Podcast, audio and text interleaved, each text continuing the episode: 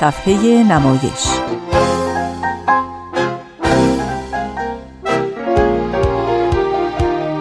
فصل دوم.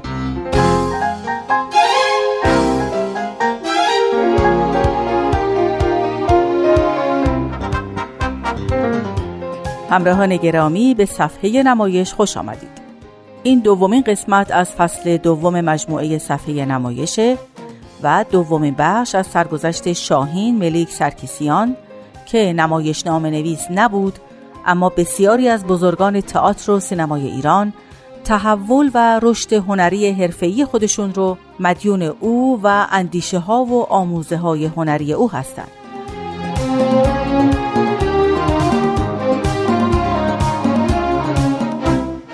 شاهین سرکیسیان در زمان عمر نچندان طولانی خود مورد بیمهری ها و نامهربانی های بعضی از شاگردان و اطرافیان خودش قرار گرفت. با اینکه بسیار آزرده خاطر شده بود اما ایمان و امیدش به هدفی که داشت رو از دست نداد و به خاطر عشق و اعتقاد فوق‌العاده‌ای که به تئاتر داشت به هر شکل به کار خودش ادامه داد. دوستان من آزاده جاوید هستم. لطفاً با صفحه نمایش همراه باشید.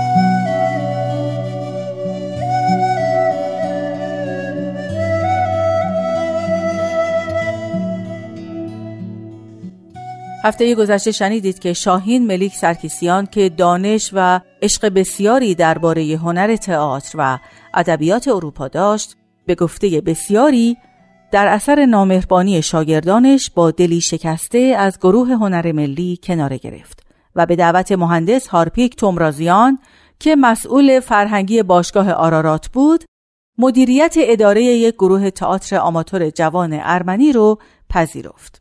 حالا ببینیم گروه آرمن چطور تشکیل شد. گابریل تیکیچیان از مؤسسان گروه آرمن هست که در اغلب نمایش های گروه شرکت داشت. او کار در نمایش را ادامه داده و تا سالها در باشگاه آرارات نمایش هایی را به روی صحنه برد. تیکیچیان درباره تشکیل گروه آرمن اینطور گفته درست در زمانی که شاهین از گروه هنر ملی و شاگردای سابق خودش جدا شد ما که یه گروه دبیرستانی نمایش ارمنی بودیم از هارپیک تومرازیان مدیر وقت باشگاه آرارات درخواست کردیم که اگه با شاهین سرکیسیان آشنایی داره از اون خواهش کنه تا گروه ما رو تمرین بده و سرپرستی گروهمون رو قبول کنه. شاهین هم بعد از یکی دو جلسه که از ما تست گرفت این درخواست رو پذیرفت و این آغاز همکاری شاهین با این گروه بود که سالهای سال و تقریبا تا پایان عمر شاهین ادامه پیدا کرد. نام گروه آرمن گذاشتیم و نمایشنامه ها به زبون ارمنی و بعضی از نمایش ها به زبون فارسی اجرا می شدن. گروه آرمن ابتدا تو باشگاه آرارات و بعدها در انجمن ایران و آمریکا نمایش های خارجی رو تمرین و اجرا می کرد. اما عباس جوانمرد درباره رفتن شاهین از گروه هنر ملی اینطور روایت می‌کنه. شاهین سرکسیان اصلا به علت نوع تربیتی که داشت و بیشتر عمرش رو هم تو فرانسه بود و خودش هم ارمنی بود زبون فارسی رو خوب نمی‌دونست. من چند ترجمه آقای سرکیسیان رو که در حقیقت ترجمه ارمنی آقای سرکیسیان بود به فارسی ترجمه کردم و به تب خودش این غریبگی رو با این نوکار احساس می کرد و خصوصا اینکه نحوه فکرش هنوز همون تربیت فرنگی رو همراه داشت.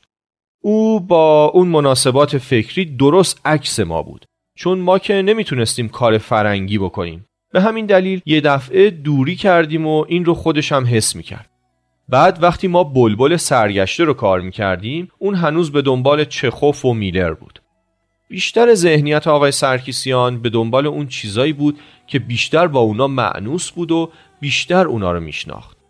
در نتیجه با همه اصراری که من شخصا داشتم که ایشون بمونن به عنوان اون جوهری که همیشه هر گروهی به اون احتیاج داره ایشون ترجیح دادن با همزبونای خودشون یعنی ارامنه و روی پیسای فرنگی کار کنن.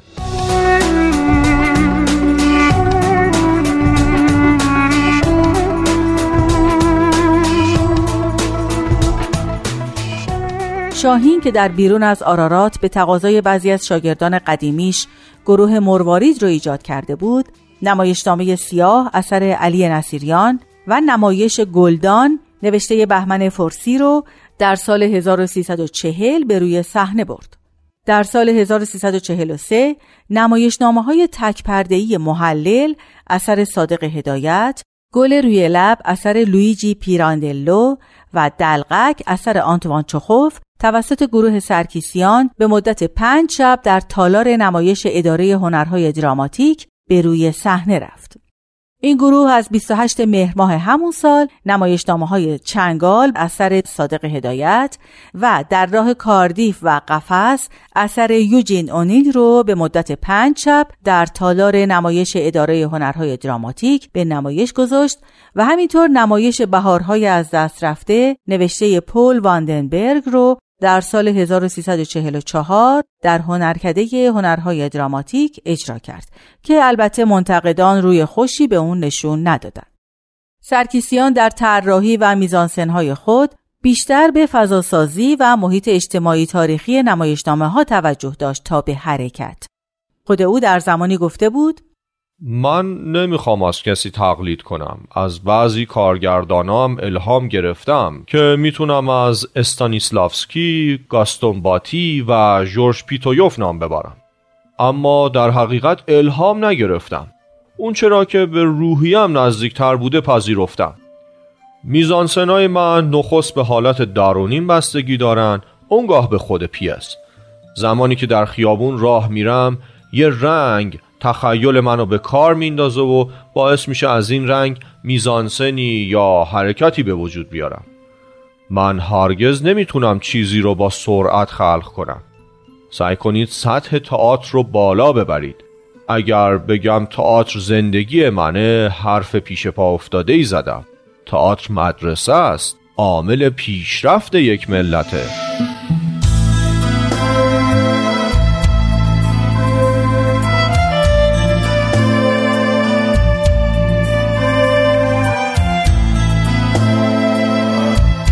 اما چرا عده زیادی بر این عقیده هستند که شاهین سرکیسیان دست کم یکی از بنیانگذاران تئاتر مدرن و ملی ایرانه لیدا بربریان محقق و کارشناس هنری در این مورد گفته سرکیسیان از فرانسه به ایران اومد و تئاتر ملی ایران رو پایگذاری کرد.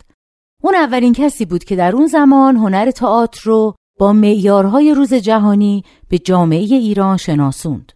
اون از اونجایی که به چند زبان خارجی تسلط داشت به خوبی تونست ادبیات نوین جهان رو به خدمت تئاتر ایران در بیاره. اون تلفظ صحیح کلمات رو با دوری از گفتار اقراقامیز و شیوه ساختگی به شاگردانش آموزش می‌داد. شاهین برای رادیو هم نمایشنامه ترجمه و کارگردانی کرد. سرکیسیان برای اجرای نمایش قوانین خاص خودش رو داشت. برای مثال میزانسنها رو پیش از اجرا بر روی صحنه ابتدا روی کاغذ ترسیم می کرد و سپس اونها رو به اجرا در می آورد. همچنین طراحی لباس و ساخت دکور از الزامات کار اون محسوب می شد. اون به جای چراغهای ثابت صحنه که امروز هم استفاده میشه از پروژکتورهای بهره می گرفت که سایه روشن ایجاد می کرد. شاهین همیشه چهره پردازهای حرفه‌ای رو دعوت به کار می کرد و از موسیقی به منزله جلوه های مکمل صحنه بهره می گرفت. همچنین اولین بار سرکیسیان از بروشورهایی که معرف نام بازیگران و نویسندگان نمایش بود در اجراهای خود استفاده کرد. بربریان درباره پذیرفته نشدن نمایشنامه های سرکیسیان از سوی جامعه و منتقدان گفت همونطور که رسم روزگاره جریانهای هنری نو از طرف عامه مردم و منتقدان به راحتی مورد پذیرش و استقبال قرار نمی‌گیره. مخصوصا اینکه سرکیسیان در اون زمان بسیار جلوتر از زمان خودش گام برداشته بود و آینده رو ترسیم می کرد. به همین دلیل بینندگان و منتقدان نظر خوشی به اون نداشتند و اغلب موجب سرخوردگی اون در عرصه تئاتر ایران می شدن. با این حال اون موفق شد در مدت 13 سال بیشتر از سی نمایشنامه رو ترجمه کنه.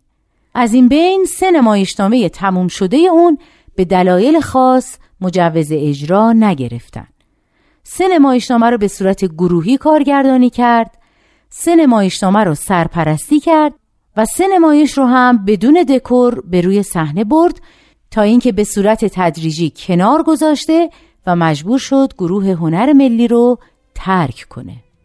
بشنویم از بهزاد فراهانی بازیگر، کارگردان و نویسنده نمایشنامه که از شاگردان شاهین بود. صادق هدایت اولین بار کارکتر و مردم کوچه و بازار و مناسبات اجتماعی رو وارد ادبیات ما می‌کنه. در تئاتر هم شاهین همین کار رو کرد. از هرچه که تیپ رو میساخت پرهیز می‌کرد. نمیذاش بیان کشدار بشه و اون رو به آدامز تشبیه می‌کرد. او ما رو به سمت شخصیت حل می‌داد که از خصلت‌های درونی ما سرچشمه می‌گرفت. او اتمسفر ساز بود. تئاتر شاهین فضاسازی ای داشت.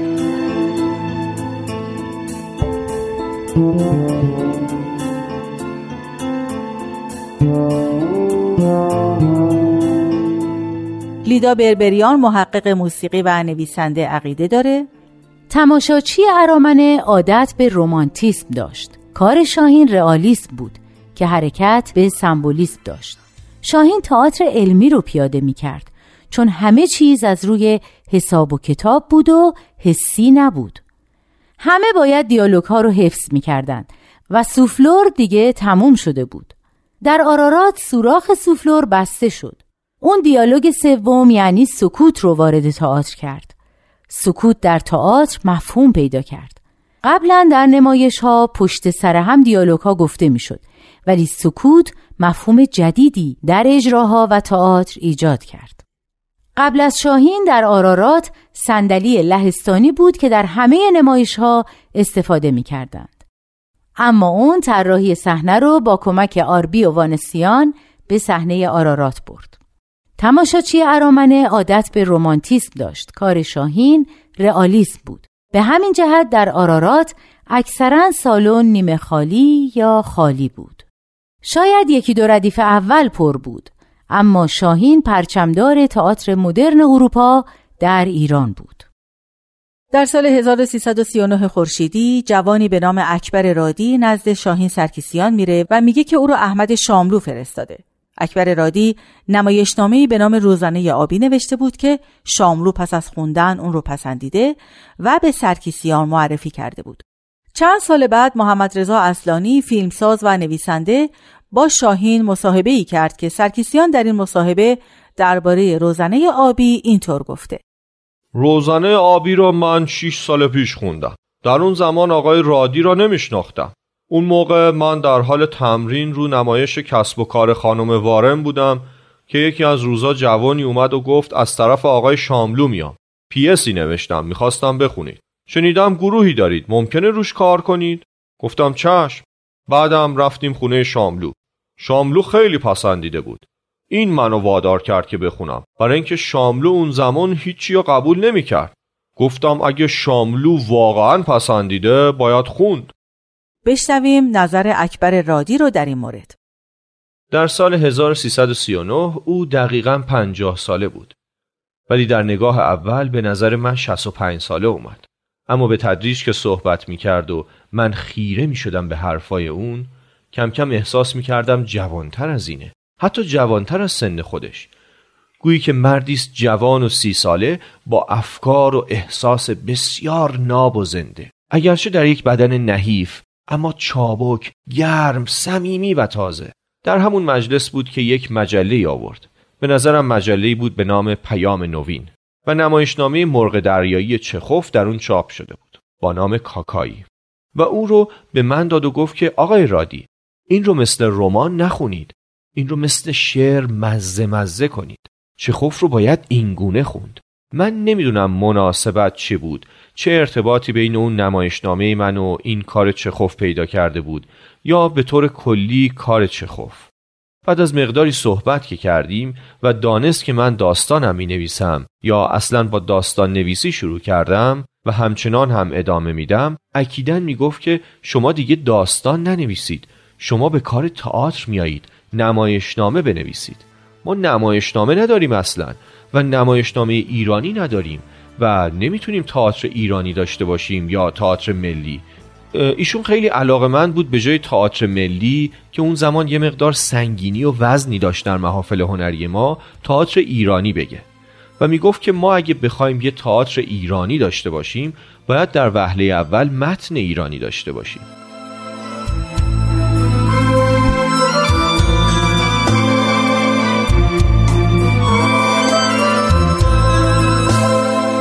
شاهین سرکیسیان با عشق و وسواسی باور نکردنی. بیش از یک سال از وقتش رو صرف طراحی و تمرین برای اجرای این نمایش کرد. اما در سال 1341 نمایشنامه روزنه آبی و صلاحیت کارگردانی سرکیسیان از طرف اداره هنرهای دراماتیک رد شد. و این در حالی بود که شاهین حتی یک بار نزد آشنایانش اسم کسانی که او را فاقد صلاحیت کارگردانی دانسته و کارش را رد کرده بودند نیاورد.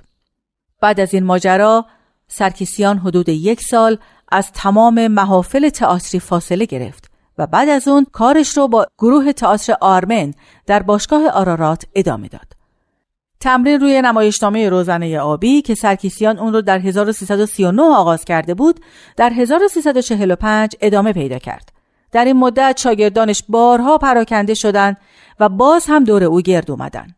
بارها بازیگران تغییر کردند و او بارها تمرین این نمایشنامه رو با بازیگران جدید از سر گرفت و یک بار دیگه کار در نیمه راه رها شد.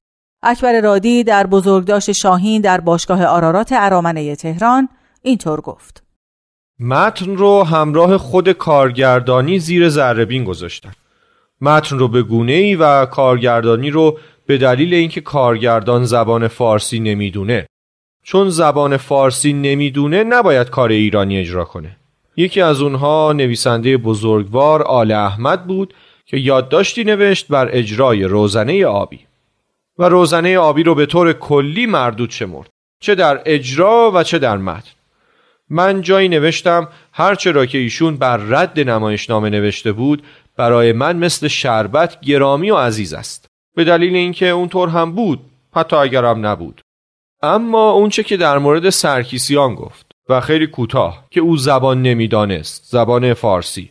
نوشت مشکل او در این بود که می‌خواست زبانی درست کند روی صحنه که نمی‌دانست. این برای من واقعا گران بود. اینطور نبود. او زبان می‌دانست. خطوطی از روزنه آبی رو وقتی من میخوندم می‌گفت یک بار دیگه بخون. یا اون چرا که روزی یک صفحه از متن ریز من رو با اون مشکلات تایپ می‌کرد در خانه و مکث می‌کرد روی جاهای ظریف و بسیار ظریف. من دقیقا می‌دیدم متن رو گرفته و این از دانستن زبان او بود. حالا اگه کمی لهجه داشت و چه این مسئله دیگه ای بود. نکته دیگه این که بسیاری از شخصیت های تراز اول در زمینه تاتر ما اگه بعد از او ادامه دادن یا به راه های گوناگون دیگه ای رفتن از جوانمرد، مفید، نصیریان، والی، داورفر و خانم ها کیا، رستگار و مرحوم صفوی و دیگران در سطوح مختلف اگر حرکت کردند در زمینه بازیگری، کارگردانی و حتی نویسندگی مثل بنده خیال می‌کنم نمی‌تونیم انکار کنیم آنچه را که از نفس و دم سرکیسیان گرفتیم. یادداشت‌ها و نامه های سرکیسیان به آربی اوبانسیان طراح صحنه روزنه آبی نشون میده که تا چه حد این نمایش رو جدی گرفته بود و به اجرای اون امید و اعتقاد داشت. این جدیت و امید رو در نوشته های او هم میشه سراغ گرفت. دوی آبان 1345 تمرین های روزانه آبی روز به روز بهتر می شود یعنی یک کاری شده و می شود خیلی ایمان و امید دارم. چگونه می توان تاچ به وجود آورد؟ امیدوارم. تمام سطح را می توان شکست و یک کار نو و جالبی را از اول ساخت. چهار آبان 1345 کار خیلی مشکلی که من شروع کردم باید خوب تشخیص بدهم تا بتوانم از عهده آن خوب برایم. و این آخرین یادداشت او دو روز قبل از مرگش بود. سرکسیان در شش آبان 1345 چشم از جهان فرو بست. کمی قبل از اجرای روزنه آبی.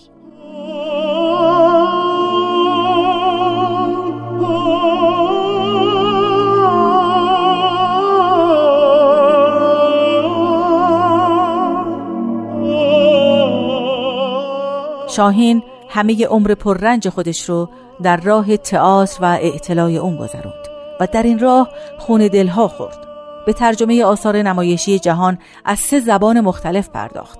بسیاری از اصطلاحات، مفاهیم و واجه های تئاتری رو که اکنون در نزد هنرمندان تئاتر کاملا بدیهی و آشناست او رواج و گسترش داد و استعدادهای بسیاری رو از میان بازیگران ساده و گمنام کشف کرد و پرورش داد و اونها رو به درجاتی پذیرفتنی در بازیگری رسوند. اما سرانجام خانه نشین شد. دوام نیاورد و اندک زمانی بعد از اون درگذشت خیلی از شاگردانش معتقدند که سرکیسیان نه تنها هرگز به جایگاهی که شایستگیش رو داشت دست نیافت بلکه به سبب همه ارزش هایی که داشت مورد حسادت کسانی قرار گرفت که هیچ کدوم از این ارزش ها را نداشتند و چون شاهین رسم روزگار را نمی‌دونست به آسانی تبدیل به نردبان ترقی دیگران شد.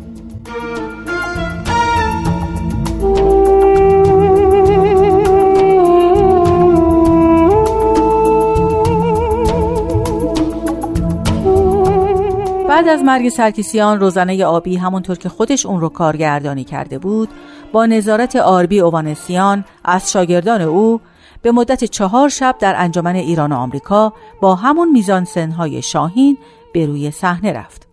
هنگامی که سرکیسیان رو در گورستان ارمنیان به خاک می سپردند، نسخه ای از روزنه آبی رو در تابوتش قرار دادند و این تنها چیزی بود که او با خودش به گور برد. سرکیسیان نقش بسزایی در پیشرفت هنر تئاتر در میان ارمنیان ایران ایفا کرد و کارگردانان و بازیگران شاخص بسیاری مثل آربی اوانسیان، لوریک میراسیان و همینطور گابریل تیکیچیان رو تربیت کرد. بعد از فراز و فرودهایی که شاهین و شاگردانش گذروندن، تعداد زیادی از اونها تونستند جریانهای تئاتری گوناگون رو به وجود بیارن. اول گروه هنر ملی بود که در سال 1335 به سرپرستی شاهین به وجود اومد. بعد از جدا شدن شاهین، عده دیگه ای از گروه هنر ملی جدا شدند و همراه تعدادی دیگه به گروه مروارید او پیوستند. بعد از فوت سرکیسیان، آربی اوبانسیان کارگاه نمایش رو ایجاد کرد. متاسفانه این گروه های نمایشی بعد از انقلاب سال 57 ایران به تدریج خاموش و تعطیل شدند.